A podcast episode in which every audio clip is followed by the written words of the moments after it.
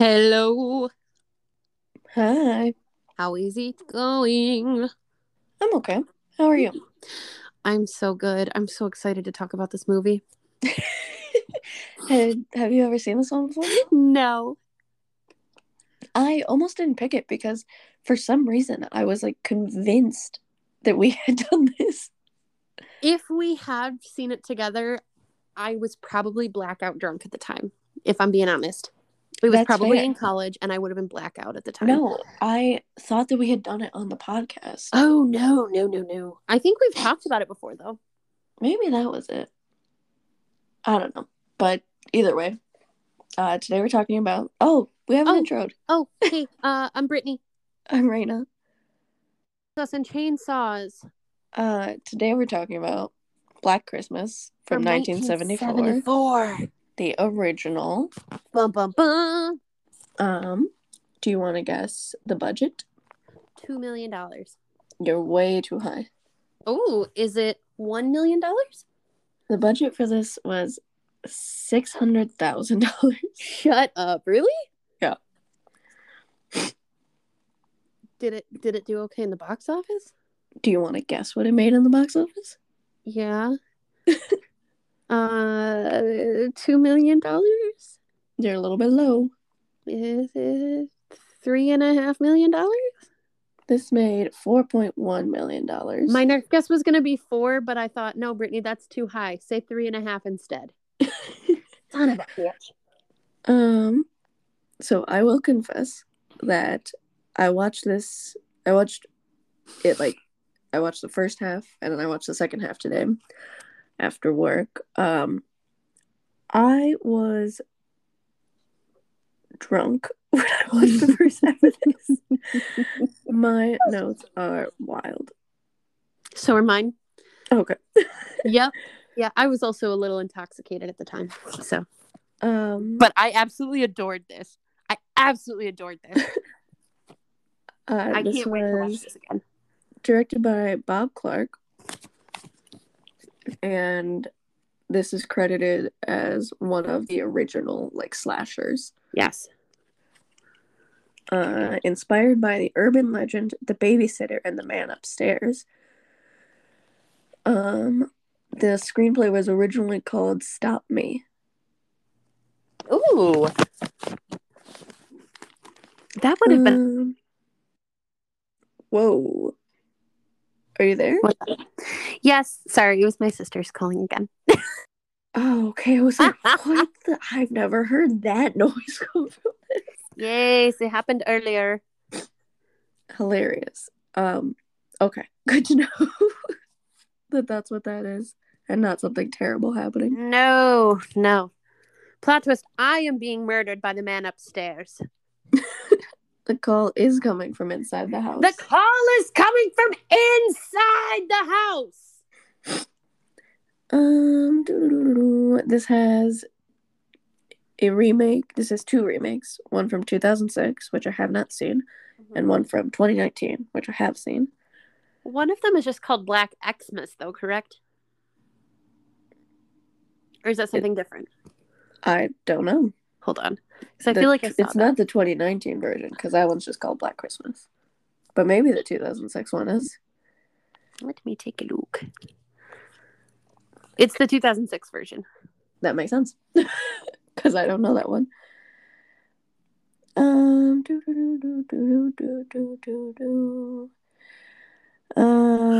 He claimed that Roy Moore, who was the screenwriter. Which sounds familiar to me. You can look them up. I did not. I'm going to. I'm going to do that right now. He also claimed to have been inspired by a series of murders that occurred during the holiday season in Montreal. The murders occurred in 1943 and were perpetrated by a 14-year-old boy who bludgeoned several of his family members to death. Oh my fucking God. What? That's wild. Oh, this. Sorry. I thought something happened. You're looking up Roy Moore and found something. I was looking up Roy Moore. I can't find anything on him. I don't recognize any of his stuff.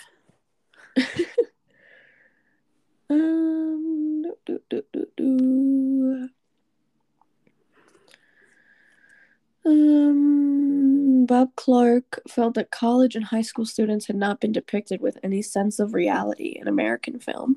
He felt that he wanted to capture the astuteness of young adults. He said college students, even in 1974, are astute people. They're not fools. It's not all bikinis, beach blankets, and bingo, which that was so funny to me. I wish that my college experience was bikinis and bingo and beach what? Beach parties? Beach bodies? Bikinis, beach blankets, and bingo. I wish that that's what college had been like for me. You know what college was? College was depression. College was debt and crying and the onset of alcoholism. I fucking wish that my college experience had been bikinis and beach blankets and bingo. So Bob, moving on. Bob Clark, you're killing me. What are you talking about? He said it's not that. It's not that. Yes. Correct. But I don't know who he thinks is saying that college is like that. Who thinks college is like that, Raina? He's saying, you're not listening to anything I'm saying. No. So Bob Clark is saying that in 1974, this is not what college is. Young people are much more astute than this. No. He's saying that college and high school students had not been depicted with any sense of reality in American film. He wanted to capture what it's really like. Yes. As people.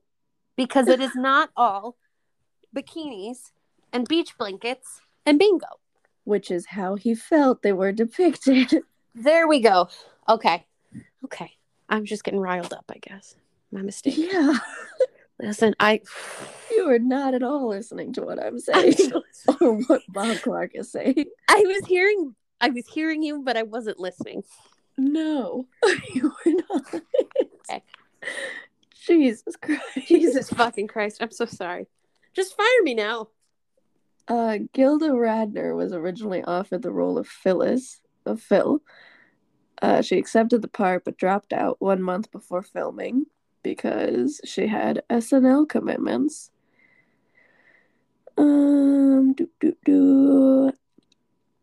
you notice my boy, John Saxon? No, who is that? What are you talking? He is Nancy Thompson's dad in Nightmare on Elm Street. Hold on. Ridiculous. What'd you say? John Saxon. Lieutenant Kenneth Fuller. Yeah. He's also in Dawn to Dusk. I don't care about that. I don't know what that is. What is that? We watched From Dawn Till Dusk. Yes, you do know what that is. From Dusk Till Dawn? What did I say? From Dawn to Dusk. Listen, you know what I'm... daytime. That's the daytime. That's just day. From Dusk Till Dawn. No, I'm not. I'm so... Listen, it's thrown me off my rhythm to have so many people trying to contact me. I truly feel like I cannot know a moment's peace and that I've ruined our whole podcast. So you need to take just a minute. Just breathe. I'm going to keep talking. We're doing great. You take a moment and collect your thoughts. Yes, John Saxon has a small cameo in From Dusk Till Dawn. Yeah. What the hell's happening? Okay. John Saxon is in this movie.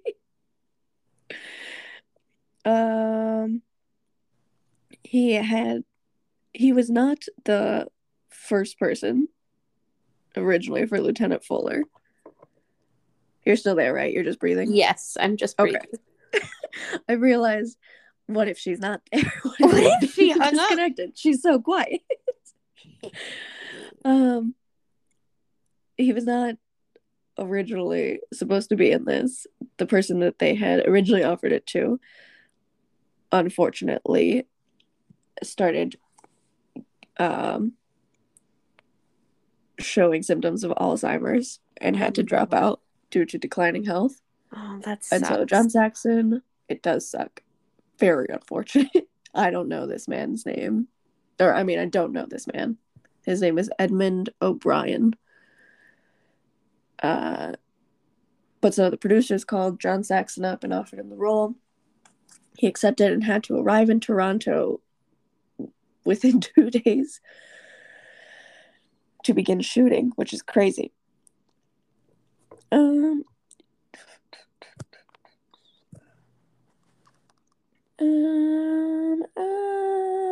Skimming all my notes because I was not sober when I took these.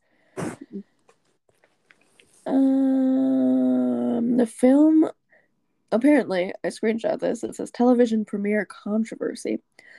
The film was under the title Stranger in the House, which is not a good title in my opinion. That's a terrible title. Was set to make its network television premiere on NBC's weekly Saturday Night at the Movies. No. 2 weeks prior to its premiere, the Chi Omega sorority house on the campus of Florida State University was the scene of a double murder in which two of the sorority sisters, asleep in their beds, were bludgeoned to death. The killer then went to a nearby room in the house and violently attacked two more sleeping women who survived. The killer was later identified as Ted Bundy. Shut up. Are you fucking kidding me right now? Yeah, so... real life. Holy shit. Did they still put it on television? A few days before the movie was set to premiere, Florida's then-governor contacted NBC president to request the movie not be shown due to its all-too-similar theme as the murders of sorority sisters by an unknown madman. So it was set to premiere January 28th, 1974. On Tuesday, January 24th, NBC TV gave several of its affiliates in Florida, Georgia, and Alabama the option of showing an alternate movie in place of Stranger in the House, which, what the fuck? I hate that so much. But yeah, that's crazy. That's wild. Yeah. Very unfortunate. Oh, man. Variety called the film a bloody, senseless kill for kicks feature that exploits unnecessary violence in a university sorority house operated by an implausibly alcoholic ex-hoofer. Its slow-paced, murky tale involves an obscene telephone caller who apparently delights in killing the girls off one by one, even the hapless house mother. Yeah, that's just called a slasher. Well, to be fair... This was probably new. The term wasn't, this is one of the first ones. I was like, it's this and, Psycho. This was probably shocking to audiences, too, all things considered, because this was a little bit graphic. Yeah, it's pretty graphic considering, and it's a lot. You and I cannot possibly imagine what it was like. Oh, my God, no. Before, slashers. No. I'd say that, all things considered, you and I are pretty desensitized to stuff. Which I think is kind of... I think about that sometimes. I do think it's kind of unfortunate because, I know that it's not super common that people are, into scary movies the way that you and I are into scary movies where we're like, oh, yeah, that's fine. You can go ahead and play that right before bedtime. I'll be all right. You know what I mean? Yeah. It's interesting. Do you remember... This is... kind of sort of still on topic. Do you remember when we were kids when all of those studies came out saying that children our age on average by the time they hit 12 years old or something had seen well over 1 million murders on television? No. I believe you, but I don't know what that is. Which just I think that that's standing out to me right now because I'm thinking about 1974 contextually the things that are going on in the world in 1974 are, yes, violent, yes, tragic, yes, traumatic, but, not to the same extent that they are now. Primetime television in today's day and age includes but is not limited to murder and sexual violence. The things that we say on television during primetime now are not things that you even would have been able to say during the late night hours in 1974. You know what I mean? This is a whole different time and context in which we're viewing this. Yeah. So, I don't know. now that I'm thinking about it, I guess more critically, like, I guess this is more of a, this probably was very shocking to people back in 1974. That being said, I think this movie is excellent and I can't wait to watch it again. I do think, obviously, like, I agree with you. We do live in a completely different world. You see all sorts of things on television, in TV shows, and movies. I also always think about, specifically in Across the Universe, where the one guy comes over to the, what the fuck is his name? Jude and the girl's house. Like their Lucy. Apartment. Yeah. Yes, Lucy. Thank you. I was like, Evan Rachel Wood. Yes. And he brings a TV over because he's setting up the antenna. Isn't his name Pablo? Or Paco? Yeah, it is. Something like that. Yeah, he sets up a TV and they're seeing murder in their house for the first time because they're seeing footage of the Vietnam War. Which, that to me is a lot worse than watching these women, these fake fictional women, get fictionally murdered. Yeah, these are real soldiers, real human beings, real, I mean, at that point in time, men, real boys from the U.S. Real boys. A real boy. Well, but a lot of them were just little boys, though, right? I know. Just the way that it sounded. Yeah, you're right. Just sounded like Pinocchio. I could have phrased that better, but also... You are not wrong. They were just kids. They were children. Younger than you and I. Which is... And we're not old. I feel old. Well, yes, I feel old. But that's a whole nother... We'll get there a different time. The fact remains, this is fucked up for 1974. Yes. I just always think it's very interesting seeing, like, two generations above us, older than us, saying stuff like that. Like, whatever. Like, I was 12. I wasn't making TV. You were the ones making it. It's not my fault that I witnessed all of that. Yeah, you made it. You wanted to make money off of it. You put it on the TV, and then you have the audacity to go around and say, "This is crazy." Like, you did this. I was a child. You did this. What was I supposed to do? I just think that part of that is interesting. I agree with you. Okay. So, Chicago Tribune gave the film 1.5 stars out of 4. And called it a routine shocker. That is notable only for indicating the kind of junk roles that talented actresses are forced to play in the movies.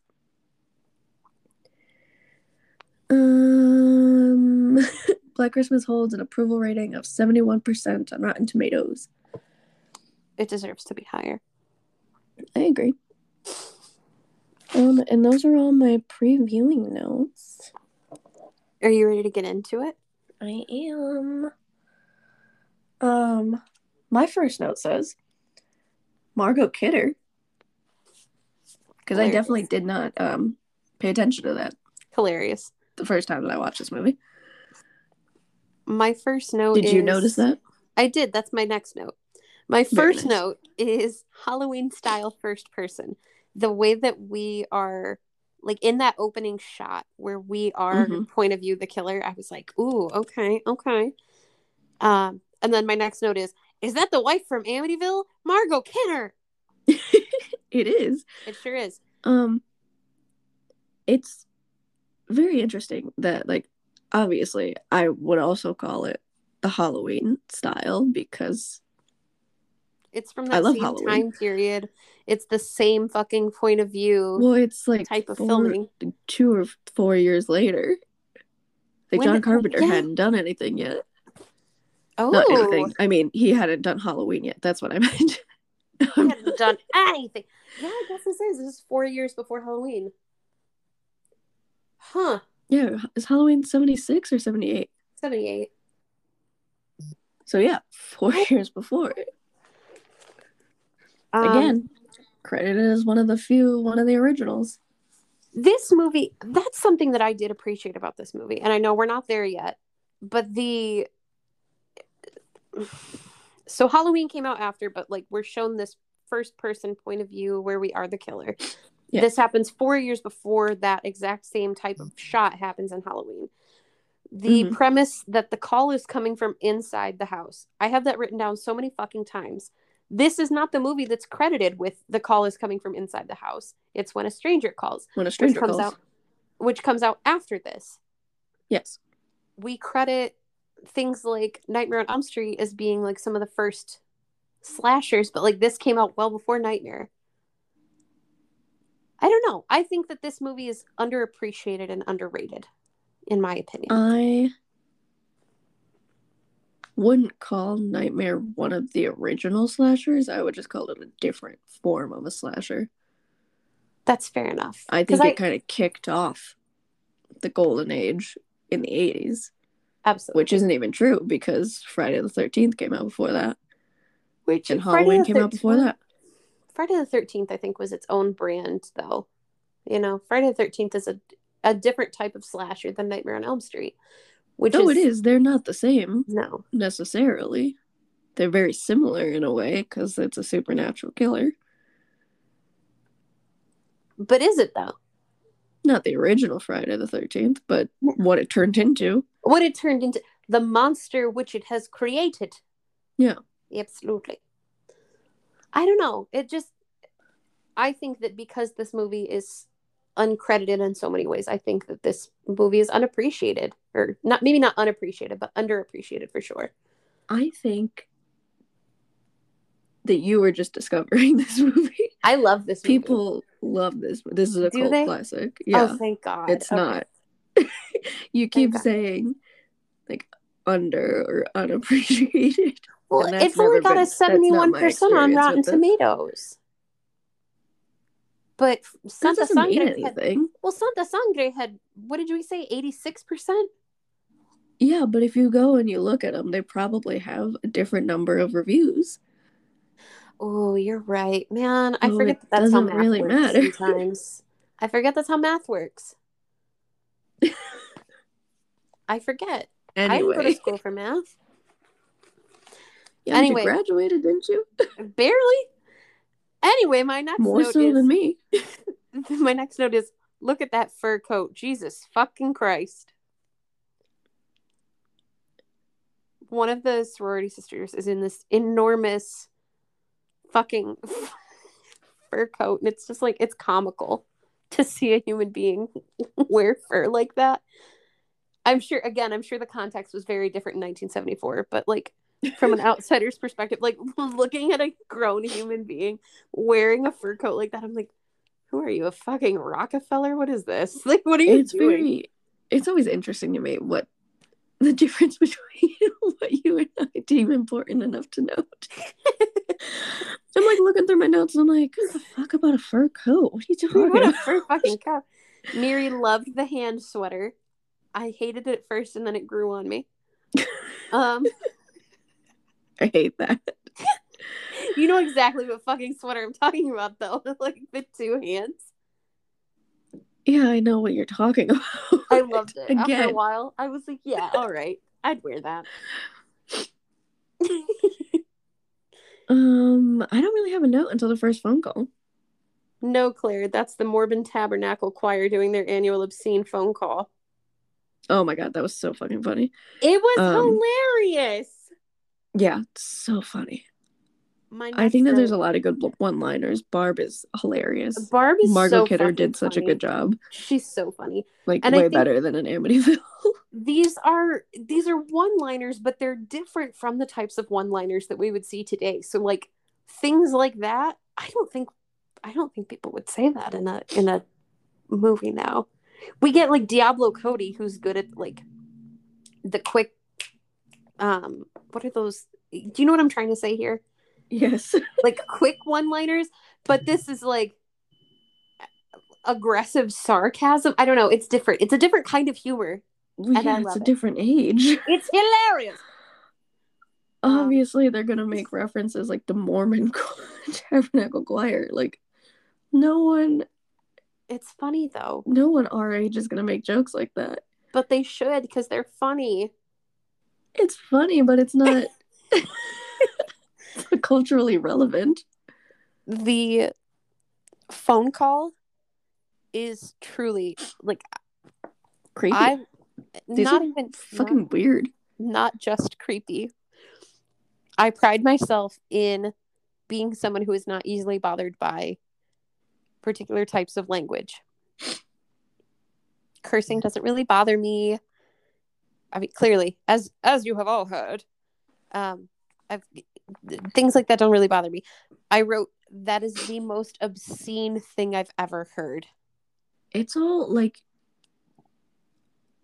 yeah, I would characterize the phone calls like worse than the murders. It was, because it was its own form of, like, that was violence. Yeah. That was violence. Yeah. I felt violated afterwards. I was like, this is not good for me.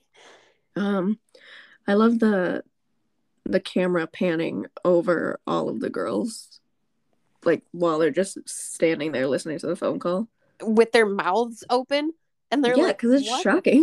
It's shocking. It's weird, to say the least. Like, who just calls and is like, yep, this is gonna be what I'm gonna say to these girls? Well, I mean, clearly he's got his own shit going on, but come on, man. It's not a normal person. Not a sane person. Clearly. My next note just says Rip Claire. Rip Claire. Let's see. I love Mrs. Mack's secret stash of booze. Bro, the first time she whipped out a bottle of alcohol, I was like, this woman's an alcoholic. It just kept fucking happening. And it kept happening. The more times it happened, the more I was like, yep. I was like, man. Let's see. What are you doing? I don't remember what Barb said, but she said something about... What did she say? She said something really fucked up. And I said, that was a really fucked up thing to say, Barb. With that said, it doesn't mean it's okay for you to get hurt just because you said something fucked up. Was that call coming from inside the house in all caps? Did you write that every time it was a call? Yeah. Pretty much. My next note just says, oh, Jess needs to talk to Peter. And then I underlined it 3 times. I need to talk to Peter. The painting of the flower in What's-Her-Face's room looked like a butthole. I do love her little octopus stuffed animal, though. I don't know what this is in reference to, but it just says, unsafe! That could be anything. It could be anything. The call was coming from inside the house. Jess looks familiar, too. And it's because she's in it. She's also Juliet in Romeo and Juliet, where Romeo looks like Zac Efron. She's also Juliet in Romeo. In Romeo and Juliet, where Romeo looks like Zac Efron. Looks like Zac Efron. We all know. A very weird cultural moment for people our generation. I always hated that so much that everybody always knew it. We really, oh yeah. I Love You, I Know. This was before Star Wars, Han Solo. I don't know. Again, I was pretty intoxicated, so who's to say? My next note says, oh no, Jess is pregante. Pregante! I said... And then my next 2 notes. Peter sucks, underlined 3 times. I hate him. In all caps, abortion is a right and Peter can go die. And then I underlined that 3 times. 100% correct. So I have a few notes before that. I wrote, oh, makes look, the mandatory black couple. Which, because truly, they're the only people of color in this entire movie. Who is that old woman in reference to Mrs. Mack? Who is that old woman? I love her. Love the sex poster that she's covering up from Claire's dad. Oh, that's so funny. Quote from Mrs. Mack, these broads would hump the Leaning Tower of Pisa if they could get up there. I hate that. I thought it was hilarious. My next note is, good for you, Jess. We love an abortion plotline. You know, we do. We do. Dirty Dancing. Oh my God, that's what we should watch. That's not even close to horror. Not you. Well, I mean, you and I can watch that separately, like a different time. I meant me. Oh, I think that would be lovely. I was like, what? That's no. I want to talk to you about the conversation that this killer has with himself while he's on the phone. Which one? All of them, just collectively as a whole. He mentions Agnes a couple of times. Agnes a lot. Agnes and Billy. And Billy. I want to know who Agnes and Billy are. I don't know. Story there. I don't have an answer. I haven't looked closer into it. Because clearly. I think that it's creepier that there's not a clear-cut answer. I hate the cat licking the plastic bag. Oh, yeah, that's really bad. OMG, Mrs. Mack is going to find Claire dead. A plus for that murder's creativity, meaning Mrs. Mack on the hook. You are jumping a lot of stuff. Oh. Claire's missing. We're reporting her missing. Yes. The plastic bag is Claire. Claire is inside the plastic bag. You didn't make a note of Barb's telling the one cop the fellatio was the number? No, I was too busy laughing about it to make a note.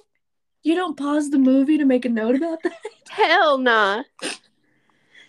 My next note, and all caps. Then they tease that poor cop. But also, that cop's a fucking idiot. Sucks. That cop's a fucking idiot. My next note, all caps, John motherfucking Saxon. John motherfucking Saxon. And then this was the last note that I wrote while I was drunk. I do love Chris bursting in, demanding to know why the cop won't take Claire missing seriously. I was really impressed. I was also really impressed. Good Chris for seems you, like Chris. A very good guy, and it makes me sad. So we see Mrs. Mack on the hook. Again, before that, Peter has a breakdown. Which I did not make a note of because he's a whiny piss baby and it doesn't deserve my attention. It's still fairly important to the fucking plot. I fucking guess. It is. I guess. He fucks up whatever audition and he smashes the piano. Like a fucking child. It's still very important. And then Jess is like, well, how'd your audition go? And he's like, How do you think? Shut the fuck up, Peter. Okay. Well, we have to get married now. Mrs. Mack now. Well, we have to get married now. She's like, no. Mrs. Mack's on the hook. My next note after that is, filthy Billy. I know what you did, Billy. Stupid Billy. I hate it so much. Yeah, me too. So proud of Jess for standing up to Peter.